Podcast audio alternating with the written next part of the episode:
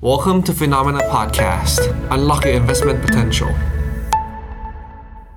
สวัสดีครับ สวัสดีครับ สวัสดีปีใหม่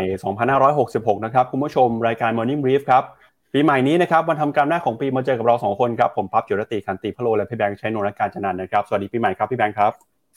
ครับ สวัสดีปีใหม่ครับปั๊บครับ ครับ ก็เรามาเริ่มต้นวันทำการแรกกันนะครับ กับประเด็นข่าวสารที่น่าสนใจเช่นเคยฮะ วันทำการสุดท้ายของปีเนี่ยเราไปสรุปมุมมองนะครับว่า มุมมองของสถาบันการเงินชั้นนำของโลก มีมุมมองอย่างไรกับโลกการลงทุนในปี 2023 นี้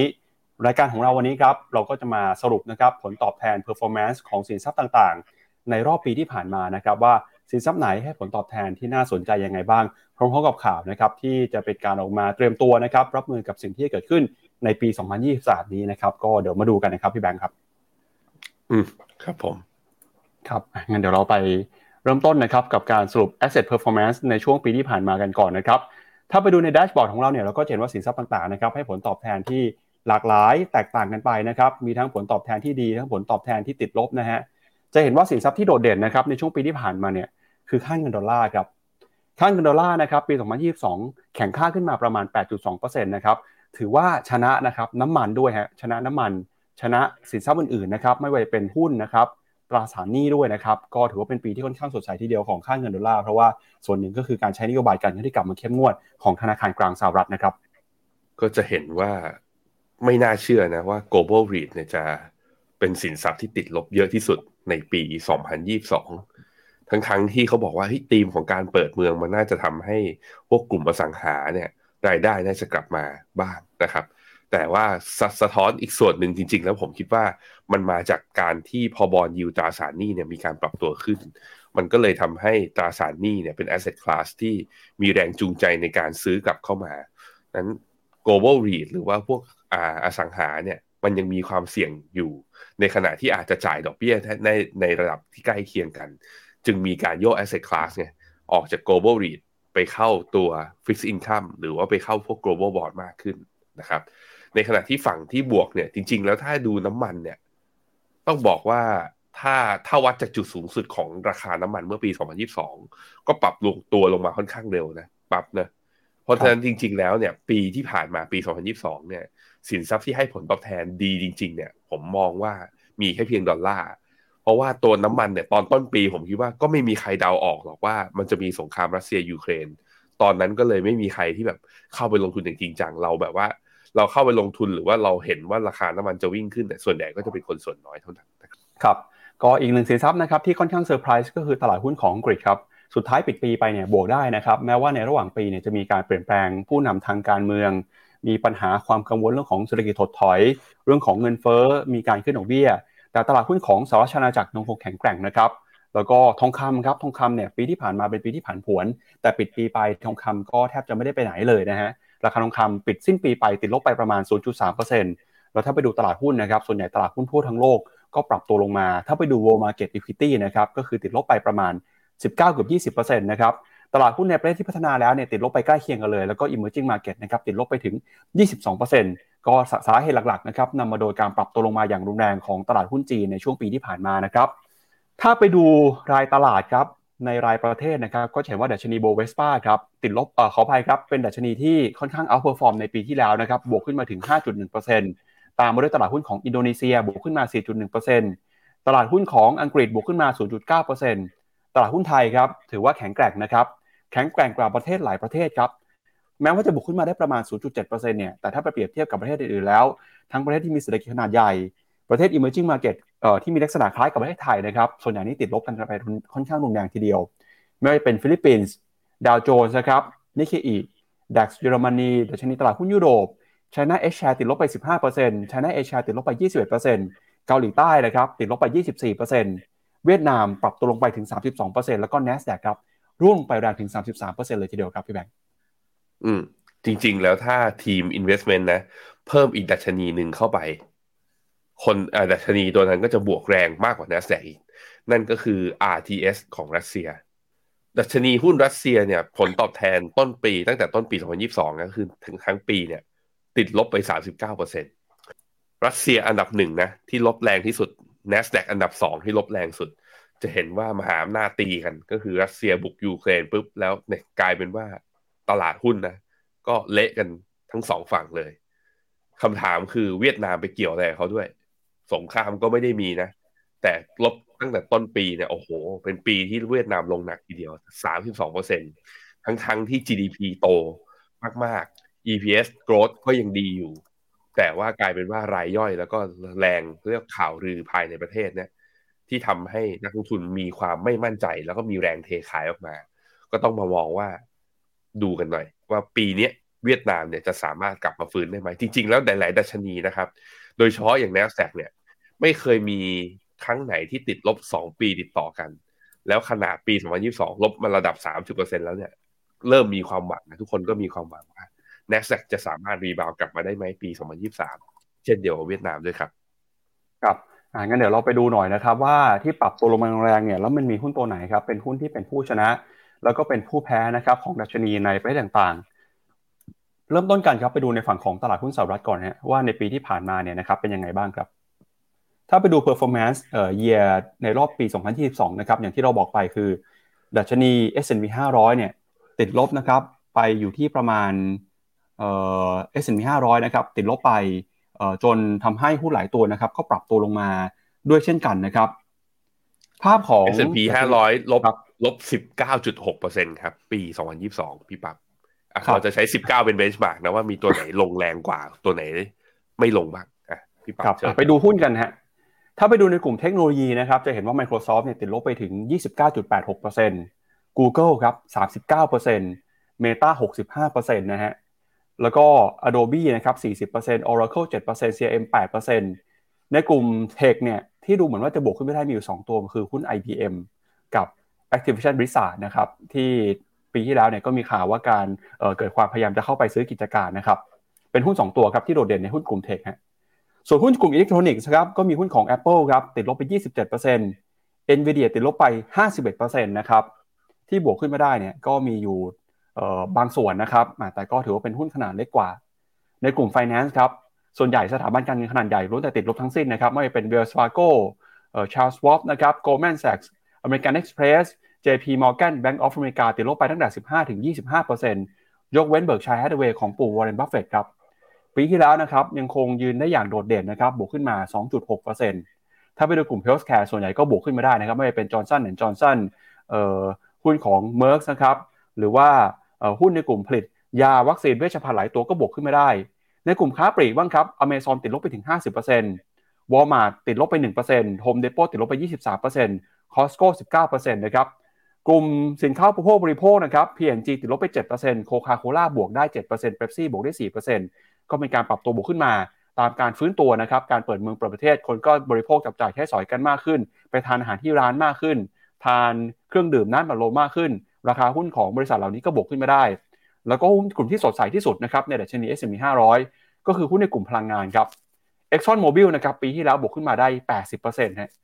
เชฟรอน51% ออกซิเดนทัลปิโตรเลียมบวกขึ้นมาได้ร้อนแรงมากเลยครับ 114%หนึ่งเด้งเลยนะฮะ ก็ถือว่าเป็นหุ้นกลุ่มที่สดใสมากนะครับ แล้วก็สาเหตุที่ว่าทำไมหุ้นในกลุ่มสถาบันการเงินเนี่ยติดลบกันไปแรง แต่หุ้นของ Berkshire Hathaway ยังบวกได้อยู่ ส่วนหนึ่งก็เป็นเพราะว่ามีหุ้นของ Occidental Petroleum อยู่ในพอร์ตนะครับ หุ้นของ Visa หุ้นของ Mastercard ติดลบเช่นกันนะฮะ ในกลุ่ม Health เนี่ยก็มีหุ้นของ United Health ที่บวกขึ้นมาได้ แล้วก็แน่นอนครับว่าหุ้นอย่าง Tesla นะครับ ติดลบไปถึง 65%ครับ อันนี้เป็นภาพความเคลื่อนไหวที่เรามาสรุปให้ฟังกันนะครับ ผู้ชนะแล้วก็ผู้แพ้ใน S&P 500 ของปี 2022 ครับพี่แบงค์ก่อนหน้านี้มันมีนิยามหุ้น Big Tech ที่เรียกว่าแฟงแมนแฟงแมนย่อมาจากอะไรบ้างก็มี Facebook Apple Nvidia Google Microsoft Amazon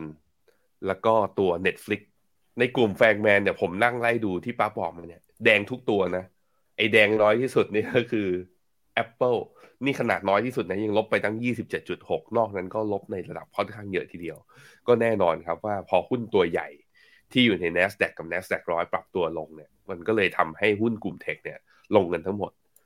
แล้วเมื่อกี้ปั๊บบอกอีกแล้วพอเห็นชาร์ตนี้เนี่ยที่น่าสนใจคือหุ้นกลุ่มพลังงาน อย่าง Occidental Petroleum เนี่ยผมลองดูกราฟนะตั้งแต่ต้นปีจนถึงปลายปี 2022 คือ 1 ปีที่ผ่านมาเนี่ยบวกไปเกินร้อยเปอร์เซ็นต์นะ ถือว่าเป็นหุ้นน้ำมันที่บวกแรงที่สุดใน Energy Sector ด้วยกัน ต้องบอกว่า โอ้โห ปู่วอลเลนไม่ธรรมดา เข้าซื้อหุ้นน้ำมัน แล้วแถมซื้อตัวที่ได้ performance เนี่ยดีกว่าตัวอื่น ค่อนข้างเยอะทีเดียวด้วย ก็เลยทำให้ถึงแม้ว่าจะมี Apple อยู่เกือบเกือบครึ่งหนึ่งของพอร์ต Berkshire แต่ก็ยังสามารถที่จะปิดปีด้วยการผลตอบแทนกลับมาเป็นบวกได้ แสดงว่าถ้าเมื่อไหร่ Apple ดีกลับมานะบอกได้เลยว่า Berkshire น่าจะวิ่งมันทีเดียวนะครับครับอันนี้เป็นความเคลื่อนไหวนะครับของตลาดหุ้นสหรัฐครับ ก็ไปดูต่อนะครับ ไปดูสินทรัพย์อื่นกันต่อฮะไปดูกันที่ sector นะครับอย่างที่เราบอกไปคือส่วนใหญ่เนี่ยทุก sector ครับจะติดลบไปนะฮะยกเว้นหุ้นในกลุ่มพลังงานที่ยังคงรักษาระดับนะครับยืนบวกขึ้นมาได้ ไม่ว่าจะเป็นกลุ่ม utility consumer health industrial นะครับกลุ่ม finance material real estate information technology consumer นะครับใน S&P 500 ปีที่ผ่านมาเป็นปีที่ไม่ค่อยดีเลยนะครับ ก็ปรับตัวกันลงมาต่อเนื่องเลยฮะทีนี้เดี๋ยวเราไปดูหน่อยว่าแล้ว performance ในฝั่งของ equity เป็นยังไงบ้างนะครับ ก็จะเห็นว่าก็สไตล์การลงทุนของหุ้นนะครับ ส่วนใหญ่ก็ติดลบกันไปหมดเลยครับ ไม่ว่าเป็น MSCI World Value Index World Momentum นะครับ World Large Cap Small Cap เอ่อ Quality World Growth เนี่ยก็ปรับตัวลงมาทั่วหน้าเลยนะครับ ปีที่แล้วถือว่าเป็นปีที่ไม่ค่อยดีเท่าไหร่สำหรับหุ้นนะครับพี่แบงค์ อืมใช่ครับ แต่ value กับ growth เนี่ยการปรับฐานลงเนี่ยต่างกันระดับ 20%นะนั้นอยู่ใน defensive อยู่ในอะไรที่เป็น value ก็เวลาพยายามผันผวนเนี่ย ก็ผันผวนน้อยกว่าคนอื่นนะครับ ครับอะไปดู equity performance บ้างนะครับ ถ้าดูเป็น sector เนี่ยก็ติดลบนะฮะถ้าไปดูเป็น thematic ก็ติดลบเช่นกัน โดยกลุ่มที่ติดลบลงมาหนักที่สุดก็คือกลุ่มบล็อกเชนครับปีที่แล้วบล็อกเชนเนี่ยติดลบไปประมาณ 85%นะครับ แล้วก็ตามด้วยกลุ่ม global cloud semiconductor ก็ติดลบเช่นกัน cyber security e-sport luxury แล้วก็ healthcare นะครับ ก็ถ้าดูทั้ง sector ก็ลบ thematic ก็ลบนะครับอะเดี๋ยวยังไงเรามาหวังกันว่าปีนี้ตลาดหุ้นจะกลับตัวขึ้นมาได้หรือเปล่านะครับ แล้วอย่างที่บอกไปฮะว่าเอ่อกอง REIT เนี่ยเป็นปีที่ไม่ค่อยดีเท่าไหร่นะครับก็ให้ผลตอบแทนติดลบเช่นกัน หลักๆเนี่ยนะครับมาโดยกอง REIT ของยุโรปสหรัฐแล้วก็ออสเตรเลียครับพี่แบงค์ อืมแต่ว่าต้องอย่าลืมนะครับว่า REIT ที่เราเอามาเนี่ยเป็นเขาเรียกว่าเป็น Index ของ REIT แต่จริงๆแล้ว REIT หลาย ๆ ตัว มันก็มีการจ่ายปันผลหรือ Dividend ออกมา เพราะฉะนั้นคือ Performance ที่คุณเห็นนั้นยังไม่ได้บวกกับตัว Dividend Payout ที่เอาออกมาแล้ว บางตัวแบบเปออกมาแล้วอย่างเช่น อย่างไทย REIT อย่างเงี้ยจ่ายได้เฉลี่ยประมาณสักสี่ห้าเปอร์เซ็นต์เพราะฉะนั้นถือทั้งปีออกมาเนี่ยใครที่ได้ตัวดีเวเดนไปบ้างแล้ว ก็อาจจะลบไม่ใช่เก้าเปอร์เซ็นอย่างที่เห็นณตอนนี้นะครับ อ่าไปดูค่าเงินบ้างฮะอย่างที่บอกไปนะครับค่าเงินดอลลาร์แข็งค่าขึ้นมา ส่วนหนึ่งเนี่ยก็เป็นเพราะว่าเอ่อการใช้นโยบายการเงินที่เข้มงวดของธนาคารกลางสหรัฐนะครับพอไปเปรียบเทียบกับคู่ในตะกร้าเงินนะจะเห็นว่าค่าเงินเยนค่าเงินปอนค่าเงินรูปีนะครับเงินหยวน ค่าเงินยูโร ก็อ่อนค่ากันไปเปรียบเทียบกับดอลลาร์นะครับเงินเยนดูเหมือนว่าจะเป็นปีที่อ่อนค่ามากเมื่อเทียบกับสหรัฐนะครับเราชวนพี่แบงค์ไปดูตลาดตราสารหนี้หน่อยครับ ครับผมสำหรับทางฝั่งตราสารหนี้นะ ก็จะเห็นว่าตัวบอลยูระยะยาวตัวด้านแกนขวานะครับ แกนขวาก็คือเอ่อบอลยูตัวยาวเนี่ยยูดีดขึ้นมาเนี่ยจากการที่เงินเฟอ้อขึ้น และนโยบายธนาคารกลางเนี่ยกลับมาคือเข้มงวดมากขึ้น ขึ้นดอกเบี้ยปุ๊บก็ทำให้ยิวตัวยาวเนี่ยขึ้นด้วย แต่จะเห็นว่าตัวด้านขวาเนี่ยแกนขวาคือตัวยาว 10 ปี ด้านซ้ายคือตัวตราสารหนี้พันธบัตรระยะสั้นตัว 2 ปี จะเห็นว่าหลาย ๆ ที่หลาย ๆ ตัวนะแม้แต่ไทยเราเองเนี่ย ตัวระยะสั้น 2 ปีเนี่ยยิวขึ้นสูงขึ้นเร็วกว่าตัวตัวตัว 10 ปี แปลว่าตัวยิวเคิร์ฟเนี่ยมีความชันที่ลดลง ตรงนี้เขาเรียกว่า steepening สาเหตุก็จนกระทั่งมีบางตัวเลยอย่างเช่นอเมริกานะ US Treasury เนี่ยตัว 2 ปีเนี่ยให้ผลตอบแทนหรืออัตราดอกเบี้ยเนี่ยสูงกว่าตัว 10 ปี จนเกิดภาวะที่เรียกว่า inverted yield curve นะครับ เพราะอะไรอันนี้ย้ำอีกทีหนึ่งย้ำมาแล้วหลาย ๆ รอบเลยในการไลฟ์เมื่อปีที่ผ่านมาว่า ตัว 2 ปีเวลาดูเนี่ยเราจะเห็นทิศทางการขึ้นดอกเบี้ยว่าตลาดคิดยังไง ตัว 10 ปีเราจะเห็นมุมมองของตลาดต่อเศรษฐกิจว่าเขาคิดว่าประเทศนั้นๆน่ะเศรษฐกิจมีปัญหา หรือว่าเศรษฐกิจสามารถไปต่อได้นะครับ ซึ่งณตอนนี้ก็ประเทศที่มันดู price in และดูมีความห่วงห่วงว่าเศรษฐกิจจะชะลอ นั่นก็คือทางฝั่งยุโรปกับอเมริกานั่นเองครับ ถ้าดูเป็น price performance นะครับ โดยแยกตราสารหนี้เป็นรายประเภทเนี่ย ก็จะเห็นว่าติดลบระดับ 10%ขึ้นทั้งหมด ไม่ว่าจะเป็น high yield bond US Treasury นะ ใครบอกว่าถือพันธบัตรแล้ว ระหว่างทางขาดทุนไม่ได้ นี่ขาดทุนได้ จะไม่ขาดทุนคือต้องถือให้ครบกำหนดอะจนกระทั่งรัฐบาลก็จ่ายเงินต้นเรา แต่ระหว่างทางโดนมาร์กทูมาเก็ตขึ้นดอกเบี้ยไปปุ๊บราคาก็ดิ่งลง investment grade bond ลบ 13%นะ แต่ว่าประเทศไอตราสารหนี้ กลุ่มตราสารหนี้ที่ติดลบเยอะที่สุดนะครับ ก็คือ EM s o r e n bond ก็คือกลุ่มตราสารหนี้ทางฝั่งตลาดเกิดไป ปี 2022เนี่ยลบไปถึง 17%ทีเดียวนะครับ ถ้าดูเป็นตัวเขาเรียกว่าการขยับขึ้นอของตัวตราสารไอ้ดอกเบี้ยของตราสารหนี้ก็จะเห็นว่า อันนี้เปรียบเทียบให้ดู 2 ประเทศนะครับ ก็คือไทยกับอเมริกา อเมริกาเนี่ยปีนี้เนี่ยตัวบอลยูสองปีขึ้นมาแล้ว 369 basis point ในขณะที่ของไทยเราเองขึ้นมาแค่ 97 หรือคิดเป็นว่าร้อย basis point อันนี้ก็ค่อนข้างชัดเจนว่ามาจากการที่สปีดการขึ้นดอกเบี้ยของทางฝั่งอเมริกานั้นเร็วกว่าทางบ้านเรา ตรงนี้ก็ทำให้ interest rate gap นะหรือว่าเกิดส่วนต่างอัตราดอกเบี้ย ระหว่างไทยกับสหรัฐ ใครที่แบบว่าแลกค่าเงินดอลลาร์แล้วตอนนี้จ่ายพรีเมียมสูงทีเดียว สาเหตุเป็นเพราะว่าทางฝั่งอเมริกาตอนนี้ อัตราผลตอบแทนพันธบัตรเขาจ่ายดอกเบี้ยสูงกว่าเรานั่นเองครับ โอเคครับก็เป็นสรุปนะครับความเคลื่อนไหวของสินทรัพย์ต่างๆนะครับ ในช่วงปีที่ผ่านมาครับงั้นเดี๋ยวเรามาเริ่มต้นกันนะครับ กับประเด็นใหญ่ประเด็นที่เราจะมาเตรียมตัวนะครับ รับมือกับเหตุการณ์ที่จะเกิดขึ้นนะครับในช่วงของปี 2023 ครับปีนี้เนี่ยอาจจะเป็นปีที่เราเริ่มต้นปีมานะครับด้วยความวิตกกังวลนะเพราะว่ามีหลายฝ่ายนะครับออกมาแสดงความคิดเห็นถึงความเสี่ยงที่เศรษฐกิจโลก อาจจะเข้าสู่ภาวะถดถอยนะครับในปีนี้ฮะ โดยพ้องยิ่งนะครับล่าสุดนะครับก็มีหน่วยงานอย่าง IMF เนี่ยนะครับก็ออกมาเตือนเช่นกันครับ โดยผู้บริหารของ IMF นะครับออกมาระบุถึงความเสี่ยงครับ ที่ล่าสุดเนี่ยเราก็จะเห็นนะครับว่ามีโอกาสครับที่สถานการณ์ของเศรษฐกิจโลกในปี 2023 นะครับอาจจะเข้าสู่ภาวะถดถอยได้นะครับ เดี๋ยวเรามาดูมุมมองนะครับของผู้บริหาร MF ครับโดยกรรมการผู้จัดการกองทุนการเงินระหว่างประเทศหรือ MF นะครับคุณคริสซาเลนาจอร์จิวาเนี่ยออกมาระบุครับว่า ในปี 2023 นี้นะครับ จะเป็นปีที่เศรษฐกิจส่วนใหญ่ของโลกประสบกับภาวะที่อาจจะถือว่าหนักกว่าเดิมด้วยนะครับ เพราะว่าแรงผลักดันการเติบโตทางเศรษฐกิจ อย่างประเทศที่มีเศรษฐกิจขนาดใหญ่ทั้งสหรัฐนะครับ ยุโรปแล้วก็จีนเนี่ยในปี 2023 นี้อาจจะเป็นปีที่ต้องประสบกับปัญหาเศรษฐกิจที่มีความอ่อนแอลง โดยผู้บริหารของ MF นะครับออกมาระบุนะครับในรายงานที่เพิ่งจะเปิดเผยในช่วงสิ้นปีนะครับที่ชื่อที่ชื่อออกมาเปิดเผยในรายการทางทีวีสหรัฐนะครับ ออกมาบอกว่า ปีนี้เนี่ยเศรษฐกิจนะครับจะหนักกว่าปีเก่าที่เราเพิ่งบอกลากันไป แล้วก็บอกว่านี่เป็นเพราะเศรษฐกิจที่ใหญ่ที่สุดในโลก 3 แห่งก็คือสหรัฐอเมริกา ยุโรป แล้วก็จีนนะครับเศรษฐกิจกำลังส่งสัญญาณชะลอตัวลงมาพร้อมๆกันเลย แล้วก็ในเดือนที่ผ่านมานะครับ IMF ก็ได้มีการปรับลดคาดการณ์การเติบโตของเศรษฐกิจโลกลงไป โดยมองว่านะครับผลกระทบจากสงครามระหว่างรัสเซียกับยูเครน จะเป็นตัวสร้างแรงกดดัน ภาวะเงินเฟ้อนะครับเรื่องของนโยบายการขึ้นอัตราดอกเบี้ยของธนาคาร ไม่ว่าเป็นธนาคารกลางสหรัฐ ก็มีผลนะครับต่อการเติบโตของเศรษฐกิจเช่นกัน แล้วก็ล่าสุดเนี่ยนะครับเมื่อจีนได้มีการประกาศยกเลิกนโยบายโควิดเป็นศูนย์มีการเปิดประเทศนะครับทำให้ตัวเลขผู้ติดเชื้อเพิ่มมากขึ้น ก็สร้างความกังวลนะครับว่าจะส่งผลกดดันต่อเศรษฐกิจให้เติบโตชะลอลงไปด้วยกรรมการผู้จัดการของ IMF นะครับบอกว่านี่เป็นครั้งแรกเลยครับในรอบ 40 ปีที่การเติบโตทางเศรษฐกิจของจีนในปี 2022 นะครับจะอยู่ในระดับเดียวกันหรือว่าอยู่ในอัตราที่เติบโต ต่ำกว่าเศรษฐกิจโลกนะครับ เพราะว่าในช่วง 40 ปีที่ผ่านมา เศรษฐกิจจีนไม่เคยโตต่ำกว่าเศรษฐกิจของค่าเฉลี่ยโลกเลยทีเดียวครับ โดยในเดือนตุลาคมนะครับ IMF ออกมาปรับคาดการณ์การเติบโตเศรษฐกิจจีน ในปี 2022 เนี่ยบอกว่าจะอยู่ที่ประมาณ 3.2 แล้วก็ปี 2023 ครับจะอยู่ในประมาณ 4.4 ฮะ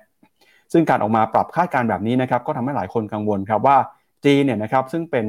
supply chain เป็นห่วงโซ่อุปทานที่สำคัญของโลก ถ้าหากว่าเกิดปัญหาเศรษฐกิจชะลอตัวลงไป ก็จะส่งผลนะครับกระทบฮะต่อเศรษฐกิจของทั้งโลกเลย เพราะฉะนั้นนะครับในปีนี้เนี่ยทาง IMF ก็ออกมาเตือนนะครับบอกว่าเตรียมตัวรับมือให้ดีกับความเสี่ยงของเศรษฐกิจนะครับที่ปี 2023 เนี่ยอาจจะยากลำบากมากกว่าปี 2022 ที่ผ่านมาครับพี่แบงค์เหมือนเสียงพี่แบงค์ในเอ่อ YouTube นะครับอะกลับมาแล้วครับเชิญครับครับผมเอ่อดูเหมือนว่าความเคลื่อนไหวของสัปดาห์สุดท้ายของตลาดหุ้นทางฝั่งทั้ง ทางฝั่งเอเชีย โดยเฉพาะจีนเมนแลนด์นะ จะไปในทางที่เริ่มมาเขาเรียกว่าเริ่มมาให้น้ำหนักกับความกังวลว่า การที่จีนมาเปิดประเทศณตอนนี้เนี่ย จังหวะณตอนนี้ในขณะที่ผู้ติดเชื้อพุ่งขึ้นสูงเนี่ย ดูแล้วน้ำหนักทางด้านผลเสียต่อเศรษฐกิจโลก หรือต่อเศรษฐกิจของตัวจีนเองนั้น อาจจะมีระดับหนึ่งเนี่ยหนึ่งคนนั้นก็คือ IMF เตือน แต่อีกหนึ่งอย่างอย่างที่บอกไปก็คือ ถ้าไปดูตัวดัชนีตลาดหุ้นเนี่ย ก็จะเห็นว่าก่อนหน้าเนี้ยผมพาไปดูดัชนีตัว CSI 300 ดูที่หน้าจอผมกันนะ ก่อนหน้านี้จีนมีการรีบาวมาก่อนนปั๊บนะ ตั้งแต่ปลายเดือนตุลาเป็นต้นมา ก็เนี่ย CSI 300 ก็เด้งรีบาวขึ้นมาได้ จากจุดต่ำสุดเนี่ย CSI 300 สามารถบวกขึ้นมาได้จุดสูงสุดของรอบเมื่อตอนกลางเดือนธันวาเนี่ยบวกได้ถึง 14% แต่หลังจากที่พอจีนเริ่มผ่อนคลายจริงๆจังๆมันมาพร้อมกับการไม่รายงานผู้ติดเชื้ออ่ารายไอตัว แล้วก็มีถึงขั้นไม่รายงานผู้เสียชีวิต ซึ่งอาจจะเกิดจากอาการแทรกซ้อนถึงแม้จะติดโควิดด้วย ก็ทำให้มันคือมันมีความสงสัยว่า เอ๊ะ แล้วตกลงเนี่ยสถานการณ์โควิดในจีนเป็นอย่างไร คนจากข้างนอกก็มองว่าเอ้ยไม่รายการอย่างนี้ก็อาจจะเบาบางหรือเปล่าไม่มีอะไร แต่แหม ข่าวตะวันตกนะก็แหมแสบจริง ๆ ก็สามารถที่จะไปจริง ๆ ก็เป็นสื่อข้างในจีนเองอะอย่างเช่น South China Morning Post ก็มีการเอาคลิปออกมาเนี่ยเรื่อยๆ ออกมาว่า แต่ละมณฑลตอนนี้ความเป็นอยู่ของชีวิตผู้คนเขาเป็นยังไงบ้าง ซึ่งกลายเป็นว่ามันก็สะท้อนกลับมานะครับที่ราคาหุ้นนับตั้งแต่วันที่ 12ธันวาที่ผ่านมาเนี่ยก็เริ่มมีการย่อเห็นไหมหุ้นจีนก็เริ่มย่อกลับมาด้วยเหมือนกัน เพราะนั้นเราหวังแค่ว่าให้จีนจะเปิดประเทศเปิดเมือง แล้วแปลว่าหุ้นจีนจะทะยานขึ้นไป ผมคิดว่าตอนนี้ตลาดเหมือนกับขอรอดูหน่อยว่า เอ๊ะ แล้วผู้ติดเชื้อถ้ามันยังอยู่ในระดับสูงแบบนี้ จนเกิดวิกฤตสาธารณสุขเนี่ย แล้วจีนจะมีวิธีการในการรับมืออย่างไร ซึ่งถ้ารับมือได้นะแล้วมีประสิทธิภาพสูง ผมคิดว่า ก็เชื่อว่าตลาดน่าจะกลับไปเป็นเทรนขาขึ้นได้อีกครั้งหนึ่งเพราะจีนก็เป็นอีกที่หนึ่งครับ ที่ไม่เคยติดลบนะ ตลาดหุ้นเขาไม่เคยติดลบมาสองปีติด เขาติดลบมาสองปีแล้วนะ ปี 2021 กับปี 2022 ผมเชื่อลึกๆว่าปี 2023 เป็นปีที่ตลาดหุ้นจีนจะสามารถบวกได้ แต่ก็ต้องผ่านช่วงหัวเลี้ยวหัวต่อ ตั้งแต่ไตรมาสแรกนี้ไปให้ได้ก่อนนะครับงั้นเดี๋ยวเราไปดูข้อมูลหน่อยนะครับว่าแล้วความเสี่ยงโอกาสที่จะเกิดเศรษฐกิจถดถอยของทั่วโลกตอนนี้ เป็นยังไงบ้างนะครับ เพื่อที่จะเตรียมการรับมือปี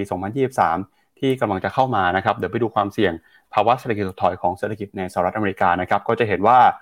บรูมเบิร์กเนี่ยไปสำรวจมุมมองความคิดเห็นของนักวิเคราะห์นะครับประมาณ 65%ครับบอกว่ามีโอกาสนะครับที่จะเกิดภาวะเศรษฐกิจถดถอยในช่วงปี 2023 นะครับแล้วก็ในฝั่งของยุโรปเนี่ยอยู่ที่ประมาณ 80%นะครับมองไปช่วงประมาณ 12 เดือนข้างหน้า จากการสำรวจล่าสุดคือในปีปลายปี 2022 ครับพี่แบงค์อันนี้ก็เป็นความเสี่ยงสำคัญนะครับที่เราจะต้องจับตากันในปีนี้นะครับซึ่งน่าจะเป็นเรื่องที่ส่งผลต่อโลกการลงทุนอย่างหลีกเลี่ยงไม่ได้เลยนะครับ อีกหนึ่งเรื่องครับที่จะกลายเป็นเรื่องใหญ่ในปีนี้นะครับก็คือเรื่องของจีนครับหลังจากที่เรารายงานติดตามสถานการณ์นะครับการแพร่ระบาดของโควิดในจีนมาอย่างต่อเนื่องนะครับล่าสุดเนี่ยตัวเลขผู้ติดเชื้อ ก็จะเห็นว่ามีการปรับตัวเพิ่มขึ้นมาเรื่อยๆแม้ว่าทางการจีนนะครับจะไม่ได้รายงานตัวเลขอย่างเป็นทางการบ่อยเหมือนเมื่อก่อนแล้วนะครับที่สำคัญครับแม้ว่าตัวเลขทางการแพทย์เนี่ยจะไม่ได้รายงานอย่างสม่ำเสมอแต่ตัวเลขเศรษฐกิจนะครับซึ่งเป็นสัญญาณชีพจรหลักของเศรษฐกิจจีน มีรายงานออกมาในช่วงต้นปีนะครับก็พบว่าตอนนี้เนี่ยจีนเริ่มเห็นสัญญาณเศรษฐกิจถดถอยนะครับรับต้นปีแล้วครับหลังจากที่ล่าสุดนะครับทางการจีนได้มีการเปิดเผย ตัวเลขนะครับดัชนีผู้จัดการฝ่ายจัดซื้อ PMI นะครับในภาคการผลิตสำหรับเดือนธันวาคมที่ผ่านมา ซึ่งก็เป็นช่วงที่จีนเนี่ยเริ่มมีการผ่อนคลายล็อกดาวน์นะครับมีการแพร่ระบาดมากขึ้น กิจกรรมทางเศรษฐกิจของจีนหยุดชะงักไป PMI ในเดือนธันวาครับชี้ให้เห็นว่า กิจกรรมทางเศรษฐกิจของจีนนะครับหดตัวติดต่อกัน เป็นเดือนที่ 3 แล้วครับ แล้วก็ถือว่าเป็นการชะลอตัวมากที่สุดในรอบเกือบ 3 ปีเลยนะครับ หลังจากที่โควิดเริ่มกลับมาแพร่ระบาดอีกรอกหนึ่ง นอกจากนี้นะครับ การสำรวจจากสถาบันวิจัยด้านอสังหาริมทรัพย์ China Index Academy ครับ ในเดือนธันวาคมก็บอกว่า ราคาบ้านในจีนเนี่ย ใน 100 เมืองที่มีการสำรวจ ปรับตัวลงมาติดต่อกันเป็นเดือนที่ 6 แล้วนะครับ โดยเมื่อวันที่ 31 ธันวาคมที่ผ่านมาครับ ประธานวิสีจิ้นผิงของจีนออกมาพูดนะครับต่อสาธารณชน เป็นครั้งแรก ตั้งแต่ที่จีนมีการเปลี่ยนแปลงนโยบายโควิด โดยได้ออกมาเรียกร้องนะครับ ให้ประชาชนชาวจีนพยายามมากขึ้น แล้วก็ให้ความร่วมมือร่วมใจกันนะครับ ในขณะที่จีนกำลังจะเข้าสู่บทบาทใหม่ของประเทศครับ นอกจากนี้นะครับ เศรษฐกิจที่ย่ำแย่ลงมาในประเทศคู่ค้า ไม่ว่าจะเป็นสหรัฐอเมริกาหรือยุโรปเนี่ย ก็เท่ากับว่ามีความต้องการสินค้าที่ทำให้จีนแล้วก็ประเทศเอเชียนะครับ แล้วก็ไทยเวียดนามเนี่ยน้อยลงไปด้วยครับ ในฐานะที่เป็นประเทศคู่ค้านะครับ อัตราดอกเบี้ยที่สูงขึ้น ทำให้อัตราการกู้ยืมปรับตัวเพิ่มขึ้นมาด้วย ต้นทุนทางการเงินที่เพิ่มขึ้นก็ทำให้บริษัทต่างๆ อาจจะขยาดนะครับไม่อยากขยายธุรกิจในเร็วๆนี้ ซึ่งเศรษฐกิจที่หดตัวทำให้นักทุนครับมีการถอนเงินออกจากระบบในของประเทศจีนนะครับไปลงทุนในต่างประเทศ แล้วก็ตอนนี้นะครับจะเห็นว่าหลายประเทศเนี่ยกำลังเผชิญกับปัญหาเศรษฐกิจครั้งใหม่ โดยเศรษฐกิจของประเทศในเอเชียนะครับกำลังได้รับผลกระทบอย่างหนัก จากยุทธศาสตร์การรับมือโควิดนะครับของจีนในช่วงที่ผ่านมา และที่สำคัญนะครับ บริษัทที่ผลิตสินค้าต่างๆนะครับไม่ว่าจะเป็นรถยนต์ไฟฟ้าอย่างเทสลาแล้วก็ iPhone เนี่ยนะครับก็ได้รับผลกระทบครับจากมาตรการการแพร่ระบาดของโควิดในจีนนะครับซึ่งตอนนี้เนี่ยก็กำลังมีการปรับทบทวนเรื่องของจำนวนการผลิตสายพันการผลิตนะครับเพื่อที่จะเร่งผลิตนะครับชดเชยตัวเลขที่หายไปในช่วงที่ผ่านมานะครับเดี๋ยวเราไปดูตัวเลขกันหน่อยฮะว่าที่มีการประกาศกันในช่วงปีใหม่นี้เนี่ยมีตัวเลขเศรษฐกิจอะไรบ้าง แล้วก็จะมีความน่ากังวลมากแค่ไหนนะครับตัวเลขที่เราพูดกันไปเมื่อสักครู่นี้นะครับก็คือตัวเลข ดัชนีผู้จัดการฝ่ายจัดซื้อนะครับ PMI ฮะในเดือนล่าสุดเนี่ยนะครับส่งสัญญาณชะลอตัวลงมาอยู่ที่ระดับ 47 จุดนะครับชะลอลงมาจากเดือนก่อนหน้าที่ระดับ 48 จุด ซึ่งการที่ปรับตัวลงมามากกว่า 50เนี่ยก็เป็นตัวบ่งชี้นะครับว่ากิจกรรมทางเศรษฐกิจของจีนกำลังส่งสัญญาณชะลอตัว แล้วถ้าไปดู non manufacturing นะครับก็จะเห็นว่าชะลอตัวลงมาต่ำกว่าระดับ 40 เช่นระดับ 50 เช่นกันนะครับมาอยู่ที่ประมาณสัก 41.6ฮะซึ่งถือว่าเป็นจุดที่ต่ำที่สุดนะครับในรอบหลายเดือนเลยทีเดียวครับพี่แบงค์อืมครับผมถ้าไปดูตัว Service PMI ก็น่าตกใจนะ ตอนนี้ Service PMI ของเดือนพฤศจิกาเนี่ย ต่ำสี่สิบไปแล้ว สาเหตุเป็นเพราะว่าเดือนธันวาที่ผ่านมานั้นนะก็เกิดการเขาเรียกว่าไอกิจกรรมทางเศรษฐกิจนั้น หยุดไปก่อน จนกระทั่งครึ่งปีหลังเนี่ยค่อยกลับมาฟื้นอีกรอบหนึ่งนั้นจะเห็นว่าจีนเครื่องยนต์หลักสองตัวนะ ทั้งภาคการผลิตและภาคการบริการเนี่ยตอนนี้อยู่ในขาของการหดตัวทั้งคู่ นั่นก็เลยเป็นสิ่งที่ IMF กังวลว่าจีนอาจจะไม่สามารถมี GDP ได้ตามเป้า 5%ในปี 2023 แต่ตัวสีจิ้นผิงก็ให้สัมภาษณ์ตอนก่อนปีใหม่นะ เขาใช้คำว่าขอความร่วมมือกับการนำพาจีนเข้าสู่บทใหม่ บทใหม่คืออะไร ยังไม่มีใครรู้เพราะแกเพิ่งสัมภาษณ์ไปอย่างเดียว แต่ว่าท่านผู้นำพูดอะไร สีจิ้นผิงพูดอะไรเนี่ย ต้องฟัง ถ้าบทใหม่คือเข้าสู่ยุคในการกระตุ้นเศรษฐกิจกลับมาทำให้ GDP ขยายได้ ผมเชื่อว่าตลาดก็จะดีกลับมาได้ แต่ตอนนี้เรายังไม่รู้นะว่าคำว่าบทใหม่ของแกเนี่ย แปลว่าอะไร ต้องรอคำให้สัมภาษณ์ต่อไป แล้วก็คงไม่คง คงไม่เหมือนบ้านเราอะว่าพอเรียกว่า พอพูดเสร็จ นักข่าวก็อาจจะสามารถเอาไมค์ไปจอแล้วถามเป็นประเด็นประเด็นได้ว่า แล้วโควิดระบาดในประเทศตอนนี้จะเอาอยัางไง คงไม่มีอย่างนั้นนะฮะเราอาจจะจำเป็นที่จะต้องตามข่าว แล้วก็ดูจากมาตรการและนโยบายของทางการจีน การไอกระทรวงสาธารณสุขของจีน ว่าจะรับมือกับเรื่องนี้อย่างไรต่อไปนะครับ ครับอะงั้นเดี๋ยวเรามาดูกันต่อนะครับ กับความเคลื่อนไหวนะครับของตลาดหุ้นในเช้าวันนี้นะครับที่เปิดทำการซื้อขายมาแล้วนะครับเราก็จะเห็นว่าวันนี้เนี่ยนะครับยังมีบางตลาดที่ยังปิดทำการอยู่นะครับเช้าวันที่3ครับตลาดหุ้นที่ปิดทำการไปเนี่ยเอ่อก็มีอีกในหลากหลายประเทศนะครับหนึ่งในนั้นก็คือประเทศญี่ปุ่นฮะประเทศญี่ปุ่นนะครับยังคงปิดทำการอยู่นะครับภาพที่เราเห็นคือนิกเกิ225 ปิดสิ้นปีไปอยู่ที่ระดับ 26,094 จุดนะครับ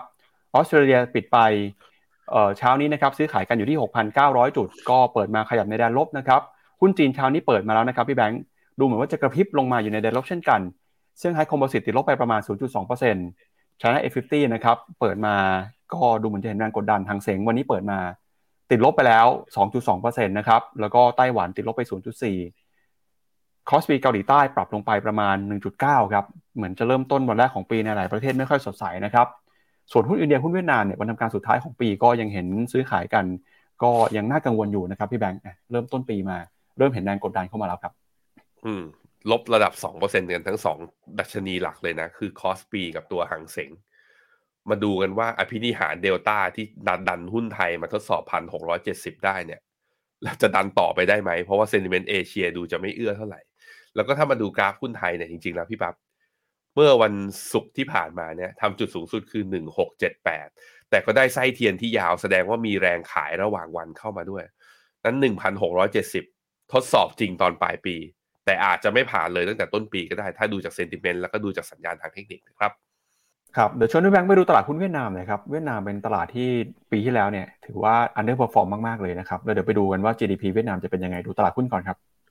VN30 ครับ VN30 ทำจุดสูงสุดของการ rebound ของรอบเมื่อวันที่ 5 ธันวาที่ผ่านมา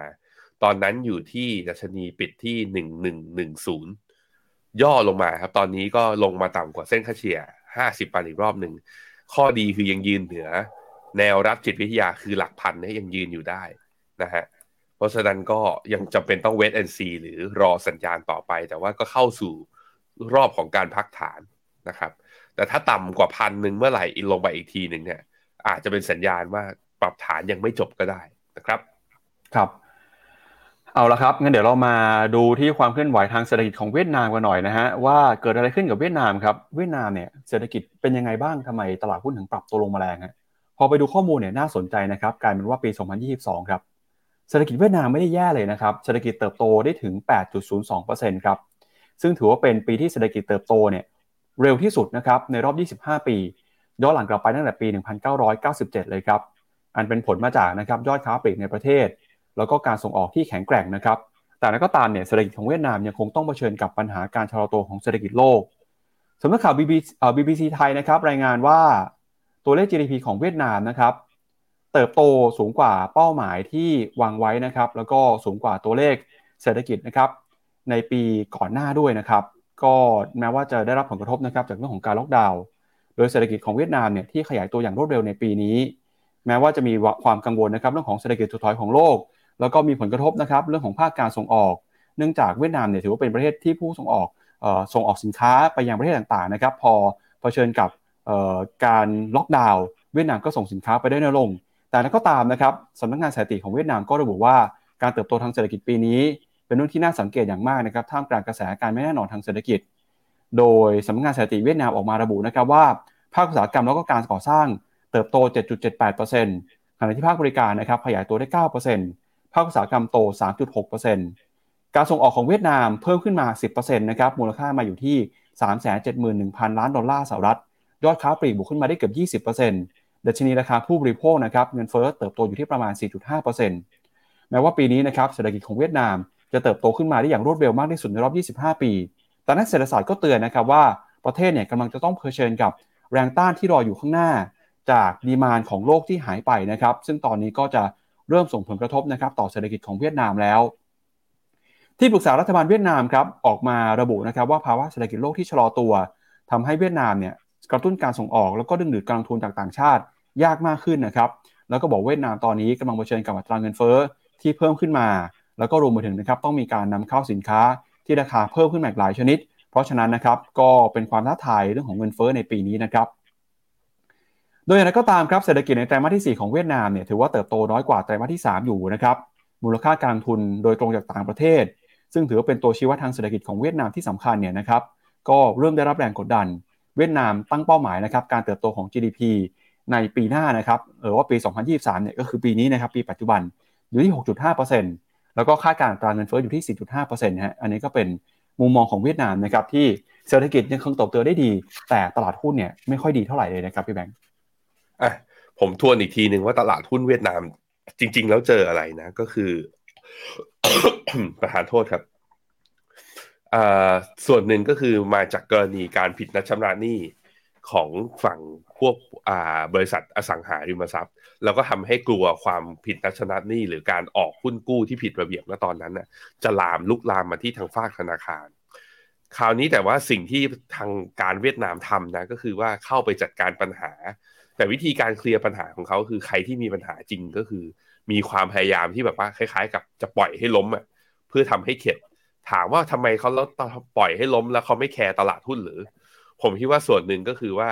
อย่างที่เรารู้กันไปว่า ก่อนหน้านี้เนี่ย ตัวตลาดหุ้นทั้งตัวฮานอยกับโฮจิมินห์เนี่ย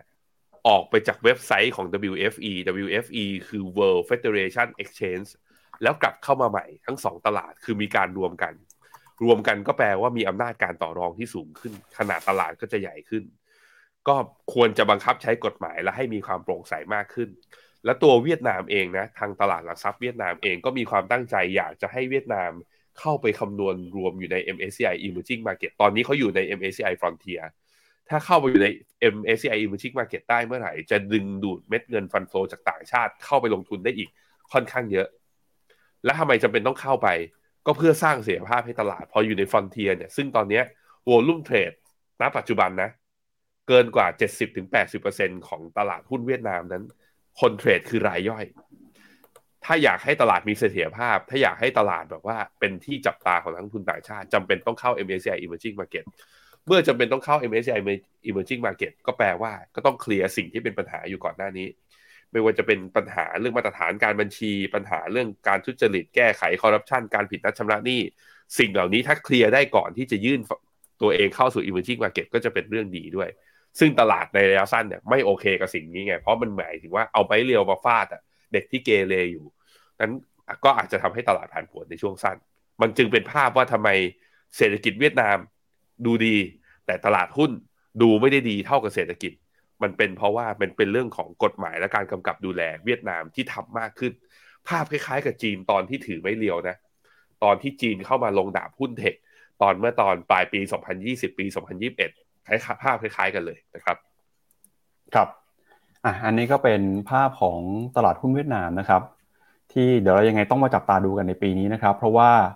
วิวหรือว่ามุมมองของตลาดหุ้นเวียดนามเนี่ยในช่วงที่ผ่านมาเราก็ยังคงมีการติดตามสถานการณ์ตลาดหุ้นเวียดนามอย่างใกล้ชิดเลยนะครับพี่แบงค์แล้วก็ดูเหมือนว่าตลาดหุ้นเวียดนามเนี่ยจะเป็นหนึ่งในมุมมองการลงทุนนะครับของปี 2023 ด้วยในเพลย์บุ๊กของฟิโนเมนานะครับในปีนี้ด้วยนะครับพี่แบงค์ ครับผม ครับเดี๋ยวพาคุณผู้ชมไปดูสรุปหน่อยนะฮะว่า asset ต่างๆเนี่ยของ Finnomena นะครับสำหรับมุมมองสินทรัพย์ที่น่าสนใจของปี 2023 เนี่ยจะมีสินทรัพย์ไหนบ้างนะครับ เราสรุปให้คุณผู้ชมฟังไปแล้วก่อนหน้านะครับ ในช่วงของรายการครั้งสุดท้ายของปีที่ผ่านมาเดี๋ยวเรามาสรุปอีกครั้งหนึ่งนะครับเดี๋ยวมาสรุปมุมมองของ Finnomena หน่อยครับพี่แบงค์ว่าปีนี้เราแนะนํำยังไงนะครับ ครับผมสำหรับ เรียกแอสเซทเป้าหมายของเรานะในการที่จะเข้าเพิ่มสัดส่วนไป แต่ทุกตัวเนี้ยไม่ได้หมายถึงว่าซื้อตั้งกดซื้อแต่ปีนี้ตั้งแต่ตอนนี้เลยนะจะเป็นต้องรอจังหวะ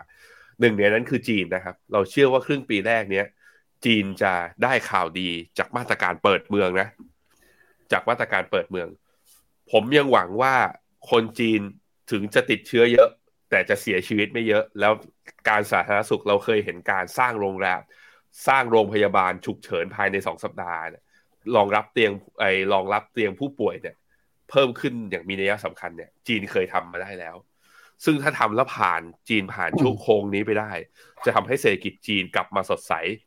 ข่าวร้ายที่ปกคลุมแล้วเนี่ย อยู่ทั้งหน้าแบบว่ามีคนอ่านข่าวร้ายต่อจีนต่อเรื่องการโควิดเนี่ยจะเริ่มซาลงไปเมื่อเซนติเมนต์มันดีขึ้นนะครับสองนะครับก็คือตลาดหุ้นสหรัฐครับ ตลาดหุ้นสหรัฐนะฮะเราคิดว่าครึ่งปีหลังเนี่ยสหรัฐจะเข้าสู่ภาวะเศรษฐกิจถดถอย แต่เมื่อไหร่ประกาศว่าเป็นเศรษฐกิจถดถอยเมื่อไหร่นั่นคือจังหวะซื้อ เพราะแปลว่าอะไร เพราะแปลว่าตลาด price in ข่าวร้ายไปแล้วเรียบร้อยนะครับสามคือตลาดหุ้นเวียดนาม ตลาดหุ้นเวียดนามเนี่ยจำเป็นต้องทยอยสะสมเลยตั้งแต่ไตรมาสหนึ่งนะครับ แล้วก็สี่คือเอเชียหุ้นเอเชีย สาเหตุก็เป็นเพราะว่าจีนเนี่ยถ้าจีนวิ่งเนี่ยเอเชียก็น่าจะวิ่งด้วยเช่นเดียวกัน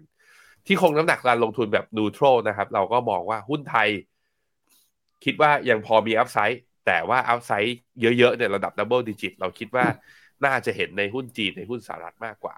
ในขณะที่อินเดียเนี่ยพอถือได้จาก sentiment แต่ถ้า valuation เนี่ยก็แพงไปนิดนึง เพราะนั้นก็คงน้ำหนักเท่าเดิมนะครับ ส่วนทองกับเจนต้องมีการกระจายความเสี่ยงนะครับ asset ที่ปี 2023 นี้จำเป็นต้องลดความเสี่ยงหรือว่าลดน้ำหนักลงนะครับ ก็จะมีหุ้นยุโรปหุ้นญี่ปุ่น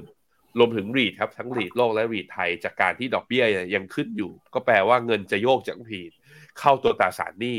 ที่ได้ผลตอบแทนในรูปดอกเบี้ยหรือกระแสเงินสดพอๆกัน แต่ความเสี่ยงหรือความผันผวนต่ำกว่านะครับ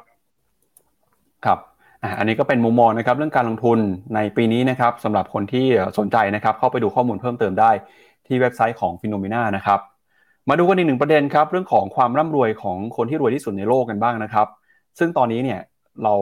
จะเห็นว่ารายชื่อบุคคลที่ร่ำรวยที่สุดในโลก อันดับที่ 1 คือคุณเวอร์นาอันโนนะครับเจ้าของธุรกิจ LVMH อันดับที่ 2 คือคุณ Elon Musk ครับตอนนี้เนี่ยความมั่งคั่งลงมาเหลืออยู่ที่ 1 3 7 0 0 0 ล้านเหรียญสหรัฐนะครับอันดับที่ 3 คือ Gautam Adani ของอินเดีย อันดับที่ 4 คือ Bill Gates แล้วก็อันดับที่ 5 คือ Warren Buffett นะครับของสหรัฐอเมริกาครับสิ่งที่น่าสนใจคืออะไรฮะปีที่แล้วเนี่ย Elon Musk ครับถือว่าเป็นบุคคลที่มีมูลค่าทรัพย์สินสุทธินะครับสูญหายไปเนี่ย มากที่สุดของโลกเลยฮะ โดยในช่วงปีที่ผ่านมานะครับเขาสูญเสียทรัพย์สินไปรวมกันเกินกว่า 2 แสนล้านดอลลาร์สหรัฐนะครับ แต่นั้นก็ตามครับเขายังคงเป็นคนที่มองโลกในแง่ดีนะครับ เพราะว่าในช่วงปีใหม่ที่ผ่านมาเนี่ยเขาก็เข้ามาอวยพรปีใหม่ ให้กับแฟนๆชาว Twitter นะครับทวิตแรกของเขาครับเขาออกมาบอกแบบนี้ฮะบอกว่าสวัสดีปีใหม่นะครับปี 2023 ครับก็หวังว่าวันแรกของปี 2023 เนี่ยจะเป็นวันที่ดีของทุกคนนะครับ แล้วก็สิ่งหนึ่งที่เขาค่อนข้างจะมั่นใจเลยก็คือ ปีนี้เนี่ย น่าจะไม่ใช่เป็นปีที่น่าเบื่อนะครับ พี่แบงค์ครับให้ดูนี่มาดูที่หน้าจอผม ผมลากเทสกราฟเทสลาแบบอ่าให้ดูเป็น Elliott Wave นะ Elliott Wave แบบตัวที่เป็น auto calculate นะ ใช้อัลกอริทึมของทางฝั่งตัว Trading View เนี่ย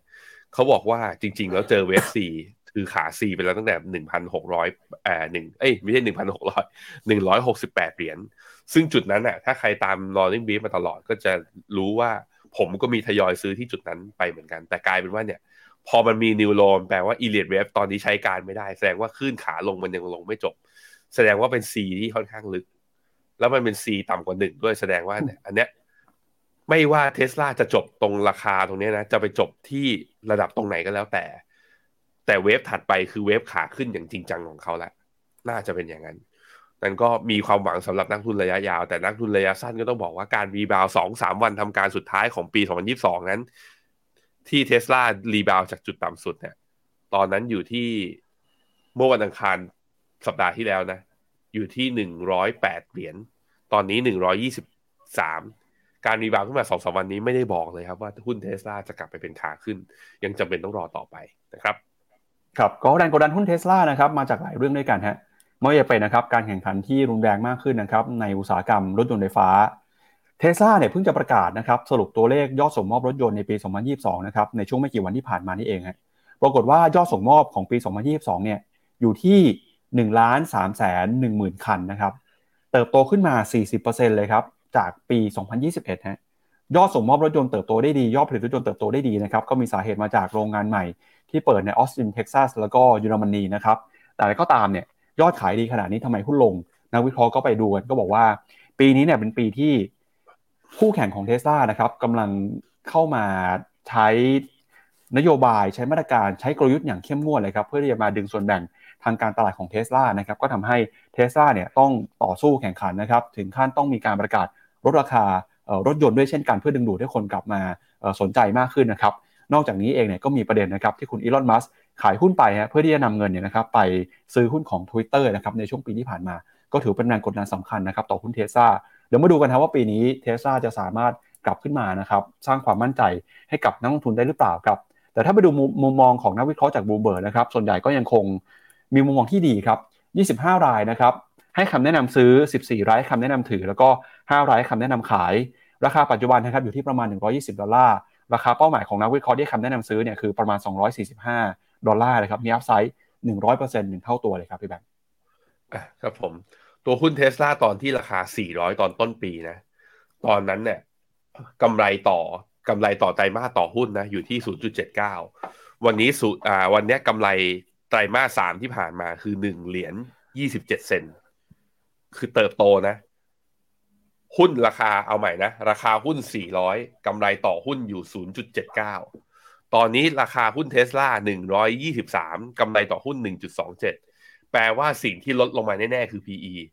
ตอนต้นปีเนี่ยเทสลาที่ราคา 400 PE อยู่ที่ 234 เท่า ก็คือต้องกำไรเท่านั้นน่ะ 200 ปีถึงจะคืนทุน แต่ตอนนี้ PE ของเทสลาที่ราคา 123 นะวันนี้นะ PE เหลือ 38 เท่า ถามว่า PE สามสิบแปดเท่าแพงไหม ถ้าเทียบใน NASDAQ ด้วยกันเองยังแพงอยู่ ยังแพงอยู่ แต่ถ้าเทียบกับตัวเขาเองในอดีตเนี่ย นี่คือ PE ที่ถูกมากๆนะฮะ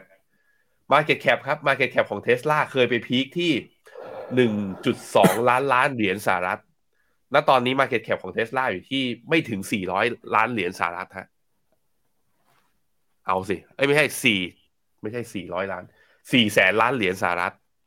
หาย Market Cap หายไปเยอะทีเดียว ที่หายไปเยอะก็แปลว่า คือราคาเทสลาเริ่มลงมาในระดับราคาที่สมเหตุสมผลมากขึ้นเรื่อยๆ ถึงแม้ไม่ถูกเท่าตัวอื่น แต่ผมคิดว่าอัพไซด์เขาค่อนข้างเปิดนะ แล้วก็ยังเชื่อกับอีลอนมัสก์ลึกๆว่า ขอให้ได้ CEO มา run ทวิตเตอร์แล้วเขากลับไปทำเทสลาเนี่ย ผมคิดว่าหุ้นเทสลายังมีอนาคตอยู่ ถึงแม้ว่า Market Share จะสูญเสียให้กับผู้ผลิตอีตัว EV คาร์ในจีนไปบ้างก็ตาม ครับก็สำหรับวันนี้นะครับวันที่ 3 มกราคม 2566 นะครับวันทำการแรกของปี รายการของเราก็พยายามจะมาสรุปผลตอบแทนในปีที่ผ่านมาของสินทรัพย์ต่างๆนะครับเราสรุปไปแล้วว่า asset ไหนให้ผลตอบแทนเป็นยังไงบ้าง เดี๋ยวเราจะมาสรุปกันแล้วในโลกการลงทุนในฝั่งของกองทุนรวมบ้างล่ะปีที่แล้วกองทุนไหนให้ผลตอบแทนดีที่สุดนะครับมีกองทุนของคุณผู้ชมอยู่ใน list หรือเปล่า เดี๋ยวมาดูกันฮะชวนพี่แบงก์อ่านคอมเมนต์คุณผู้ชมวันทำการแรกของปีนี้ก่อนครับ วันนี้ก็มีคุณผู้ชมเข้ามาทักทายคึกคักเลยนะครับ คุณจีถามว่าเวลาไลฟ์แจ้งผ่านไลน์แล้วเหรอไลน์นับตั้งแต่เข้าปีใหม่มันต้นมานะฮะไลน์เขาคิดตัวไลน์ account อะการส่ง Message Broadcast ไปหนึ่งครั้ง คิดตาม User ที่มีอยู่ เพราะฉะนั้นจะเป็นค่าใช้จ่ายค่อนข้างมากสำหรับใครที่ใช้ช่องทางไลน์เป็นตัว Noti Push ตัวตัว Notification ซึ่ง FINNOMENA เราของดนะ เราขอเอาไอ้ต้นทุนในการแจ้งเตือนเหล่านั้นเนี่ยไปทำประโยชน์ให้เกิดขึ้นกับแพลตฟอร์ม ให้มากขึ้นดีกว่า ก็เราเชื่อว่าไลฟ์เนี่ยมันรู้อยู่แล้วว่า8โมงยังไงก็มี Morning Brief ถ้าเมื่อไหร่ตลาดหุ้นเปิดนะ ไม่จำเป็นต้องแจ้งเตือนครับ ทุกคนสามารถเข้ามาฟังใน Morning Brief ได้เลยนะครับ สวัสดีทุกคนนะครับ สวัสดีปีใหม่ทุกท่านนะครับครับ บอกว่าสวัสดีปีใหม่ ขอให้สีเขียวสดใสคุณทรงสีครับเปิดมามันสีแดงอะดิตลาดหุ้นดูมันไม่เป็นใจเท่าไหร่นะฮะ มีคอมเมนต์เกี่ยวกับตลาดคุณวันดี้ถามว่า IBOV Index เนี่ยของประเทศอะไรบราซิลครับ ชื่อเต็มของเขาชื่อ Bovespa Index นะครับ พี่เจษมาด้วยพี่เจษบอกว่ามาลุ้น January Effect SET เช้านี้กัน แต่ดูฟิวแล้ว ดาวฟิวแล้วไม่ค่อยดีใช่พี่เจษ แล้วเอเชียเช้านี้ประเทศไหนเปิดมาประเทศนั้นตายหมดครับ แดงกันหมดเลย ไม่รู้ไทยจะรอดไหมนะฮะกองทุนไหนลงทุนใน Berkshire Hathaway ไหมเออ น่าสนใจ เดี๋ยวเดี๋ยวเดี๋ยวผมลองหาให้นะครับ คุณเบสถามเรื่อง Tactical Core EM เวียดนามแล้วก็จีน ตัวเวียดนามเนี่ยปิด call ไปและเอ้ยยังยังยังอยู่ จีนปิด call ไปแล้ว EM เนี่ย ยังรออยู่ยังถือได้นะครับ เนื่องจากว่าดอลลาร์เนี่ยยังอยู่ในโซนของการอ่อนค่า ถ้าดอลลาร์อ่อนค่าไปมากกว่านี้ด้วย EM จะได้ประโยชน์อีกทีนะครับพี่เคลลี่บอกว่าผมเปลี่ยนวอลเปเปอร์หรอ ไม่ใช่ข้างหลังนี่ผนังอิฐจริง ๆ ทำยังไงถึงจะรู้เนี่ย ไม่ใช่วอลเปเปอร์ครับ เป็นผนังจริง ๆ นี่ห้องลูกชายครับทำเตรียมไว้นะครับ อะ เท่านี้ครับพี่ปั๊บ ครับวันนี้นะครับเรามาสรุป asset performance กันตั้งแต่ต้นรายการนะครับคุณผู้ชมที่เข้ามาดูไม่ทันเนี่ยอยากจะชวนย้อนกลับไปดูในช่วงต้นนะฮะที่เราสรุปมาว่ามีสินทรัพย์ไหนผลตอบแทนเป็นยังไงบ้าง ก็ต้องบอกว่าปีนี้ครับสินทรัพย์ที่ outperform ตลาดเนี่ยก็มีค่าเงินดอลลาร์ที่แข็งค่า มีน้ำมันนะครับแล้วก็มีตลาดหุ้นบางประเทศนะหนึ่งในนั้นคือตลาดหุ้นไทยด้วยนะครับที่ถือว่ายืนได้ค่อนข้างแข็งแกร่งนะครับเมื่อเปรียบเทียบกับตลาดหุ้นต่างประเทศ และในฝั่งของกองทุนรวมล่ะ มีสินทรัพย์ไหนมีกองทุนไหนนะครับที่โดดเด่นบ้าง ชวนคุณผู้ชมนะครับเข้าไปใช้งานที่เว็บไซต์ฟิโนเมนาครับเข้าไปที่หน้าเว็บไซต์นะครับก็จะมีส่วนที่เขียนว่า Market นะครับกดเข้าไปเลือกฮะแล้วก็ไปกดที่กองทุนครับเราก็จะโชว์ข้อมูลนะครับถึงกองทุนที่ให้ผลตอบแทนในช่วงปีที่ผ่านมา จริงๆสามารถเลือก time frame ได้นะครับ year to date 6 เดือน 3 เดือน 1 เดือน หรือว่ารายวันก็ได้ แต่วันนี้เนี่ยเราจะมาสรุปกับผลตอบแทนในรอบปีที่ผ่านมากัน เพราะฉะนั้นเราจะเลือกผลตอบแทนในรอบ 1 ปีนะครับ ไปดูกันว่า 10อันดับกองทุนได้ผลตอบแทนดีที่สุดนะครับ ในรอบ1ปีที่ผ่านมามีกองทุนไหนบ้างครับ อันดับที่1นนะครับก็คือกองทุน KT Energy ครับกองทุนเปิด KTambo Energy Fund ฮะผลตอบแทนสูงที่สุดเลยนะครับ ในรอบปีที่ผ่านมาบวกขึ้นมาถึง 41%ตามมาด้วยกองทุนเปิด K Global Tech PE 20A นะครับแต่กองทุนนี้เป็นกองทุนพิเศษนะไม่ได้ขายกับนักทุนรายย่อยทั่วไปนะครับก็บวกขึ้นมา 25%แล้วก็ตามมาด้วยกองทุนเปิด MFC International Oil Fund นะครับ อันนี้ก็เป็นกองทุนน้ำมันเหมือนกันฮะ บวกขึ้นมา 23%ตามมาด้วย National 10 นะฮะของ MFC เหมือนกันครับ บวกขึ้นมา 23%ฮะ แล้วก็เป็นมี K Global Private Equity นะครับอ่อันนี้ไม่ได้ให้กับนักทุนทั่วไปนะครับ แล้วก็ตามมาด้วยอันดับที่ 6 นะครับ มี Tisco Oil Quicker 8%ฮะ แล้วก็ตามมาด้วย Tisco US Oil มีกองทุนเปิด Principal นะครับ อันนี้มาเป็นกองทุนหุ้นไทยแล้วฮะ ไทย Dynamic Income Equity นะครับ แล้วก็มี Tisco หุ้นไทยในกลุ่ม Wellbeing นะครับ ของดัชนีเซ็นดีเด็กซ์ฮะ ก็ถือว่าน่าสนใจนะครับ ที่หุ้นในกลุ่มกองทุนน้ำมันเนี่ยเติบโตได้ให้ผลตอบแทนดี แล้วก็มีหุ้นไทยติดอยู่ด้วยนะครับ อย่าง Tisco Wellbeing เนี่ยบวกขึ้นมาถึงประมาณ 14-15%เลยครับพี่แบงค์อะใช่ครับก็ ตัวน้ำมันเนี่ยพอเข้าใจได้ เพราะว่าพอเราไปดูจาก past performance ของปี 2022 เนี่ย asset class ที่บวกได้ดีสุดคือน้ำมัน แต่ที่ต้องบอกว่าต้องซูฮกให้กับทิสโก้เลยก็คือหุ้นไทยเป็นไปได้ไงหุ้นไทยปีที่แล้วเนี่ยแทบไม่ได้ไปไหนเลย แต่สามารถบวกได้ double digit ก็ใครที่สนใจนะลองเข้าไปดูนะครับ ครับ ก็เดี๋ยวไปดูต่อนะครับเอ่อแล้วถ้าไปดูสินทรัพย์อื่นเป็นยังไงบ้างฮะอันนี้เป็นสรุปนะครับภาพรวมของกองทุนผลตอบแทนเด่น ในช่วงปี 2022 ครับ ตัวเลขเนี่ยอาจจะมีขยับเล็กน้อยนะครับ เพราะในช่วงสิ้นปีเนี่ย NAV ก็ยังไม่ค่อยนิ่งเท่าไหร่นะครับ ก็เห็นว่ากองทุนนะครับที่เกี่ยวข้องกับสินค้าโภคภัณฑ์เกี่ยวกับ Energy เนี่ยค่อนข้างดีทีเดียวฮะ ไม่ว่าเป็น KT Energy เอ่อ MFC Oil นะครับ แล้วก็มี Tisco นะครับ Wellbeing อย่างที่เราบอกไป ตราสารหนี้นะครับกองทุนที่ให้ผลตอบแทนดีที่สุดก็คือเอ่อ TUS เอ่อ Fix นะครับ 5.51%แล้วก็มีเอ่อ SCB Fix แล้วก็มีอีกหลายกองนะครับที่ผลตอบแทนก็ยังบวกอยู่นะครับแล้วก็มีกองทุนผสมนะก็อยู่ในฝั่งของบลจวันครับพี่แบงค์ดูภาพรวมนะปีที่ผ่านมาก็ถือว่า ถ้าคนที่เลือกออลงทุนได้ถูกต้องเตรียมการลงทุนออสอดรับกับกระแส ก็จะเห็นนะครับว่าสามารถสร้างผลตอบแทนได้ค่อนข้างดีทีเดียวครับ ฝั่งของตราสารหนี้อะอันนี้หลายคนอาจจะสงสัยว่าเฮ้ยเป็นไปได้ยังไงก็เมื่อกี้พี่ปั๊บเอาตัวเอาตัว performance มาให้ดู ก็ตราสารหนี้ยิวมันขึ้น ราคามันก็ต้องร่วมมันควรจะติดลบสิ ต้องบอกว่ากองทุนที่อยู่ในนี้เนี่ยมี TUS Fix กับตัว SCB FST เนี่ย เป็นตัวตราสารหนี้ระยะสั้น หรือเป็นตัว T bill ข้างในอเมริกา ซึ่งมีเขาเรียกว่า mark to market มามันไม่ติดลบเยอะ เพราะแป๊บๆ มันก็ครบแล้วมันก็ roll over ไปเรื่อยๆ อีกมุมหนึ่งคือพอดอลลาร์แข็งกองพวกนี้ได้ FFX gain ก็คือได้กำไรจากค่าเงินดอลลาร์นั่นเองนะครับ ก็เลยสามารถบวกได้ 5%กับ 4%ตามลำดับ ในขณะที่กองที่เป็น F pick ของเราเลยคือเรา ฟิโนเมนาเนี่ยเชื่อว่าเงินเฟอ้อจะมาตั้งแต่ต้นปีเราก็เลยเข้ากองทุน KTILF ของ KTM ไว้ตัวนี้ก็ถือว่าเป็นตัว f p i c ของเรา ถ้ายังเชื่อว่าตัวเงินเฟ้อเนี่ยยังไม่พีคนะ ตัวนี้ก็ถือได้แต่ตอนนี้เราคือเราก็มีให้ลดสัดส่วนลงไป แล้วก่อนหน้านี้เนื่องจากว่าเรามองว่าเงินเฟ้อน่าจะพีคไปแล้วตั้งแต่ไตรมาสสามนะครับครับถ้าไปดูฝั่งหุ้นครับพี่แบงค์อันดับ 3 นี้ผมถือว่าค่อนข้างแปลกใจนะครับ เพราะว่าออกองทุนเนี่ยคือกองทุน Asset Plus Nippon Growth ฮะก็คือเราเห็นเอ๊ะญี่ปุ่นลบทำไมกองทุนนี้ยังบวกได้นะครับ ก็ถือว่าอะค่อนใช่ข้างเก่งเป็นทีเดีเรื่ยอวงนะของครับเป็นเรื่องของการ bottom up แล้วก็เป็นหุ้นขนาดเล็กที่เอาเขาเอาเข้ามาในพอร์ต แล้วก็จริง ๆ แล้วถ้าวิเคราะห์ด้วยเป็น quant base นะ ก็เข้าไปอยู่ในตัว F pick ด้วยวันนั้นใครสนใจหุ้นญี่ปุ่นนะ จับตาดูกองนี้ไว้ ถึงแม้ว่าในภาพรวมของ asset class จะให้ underweight แต่ถ้าบอกว่าเฮ้ยความเก่งเนี่ยก็ต้องยอมรับเลยว่า ASP NGF เนี่ยแน่นอนจริงๆ บวกถึง 14%ทีเดียวครับอ่าแล้วก็กองทุนอย่างที่บอกไปว่าปีที่แล้วเนี่ยน้ำมันดีนะครับ กองทุนที่ลงทุนในน้ำมันก็ให้ผลตอบแทนดีแน่นอนนะครับ แล้วก็กองทุนผสมด้วยครับพี่แบงค์กับผม น้ำมันเนี่ยผมคิดว่าปีนี้คงไม่แล้วแหละ ผมคิดว่ามันน่าจะดีแค่ปีเดียวนะ อย่าไปมอง อย่าพยายามแบบโอ้มันบวกดีจังแล้วไปเข้าตาม เพราะมันมีความเป็น cyclical หรือว่ามีความเป็นวัฏจักรนะครับ ในขณะที่เหล่ากองทุนผสมเนี่ย อันนี้ แบ่งระหว่างตัวตราสารหนี้กับหุ้นในการจัดพอร์ตก็ลองลองดูกันนะครับครับก็เป็น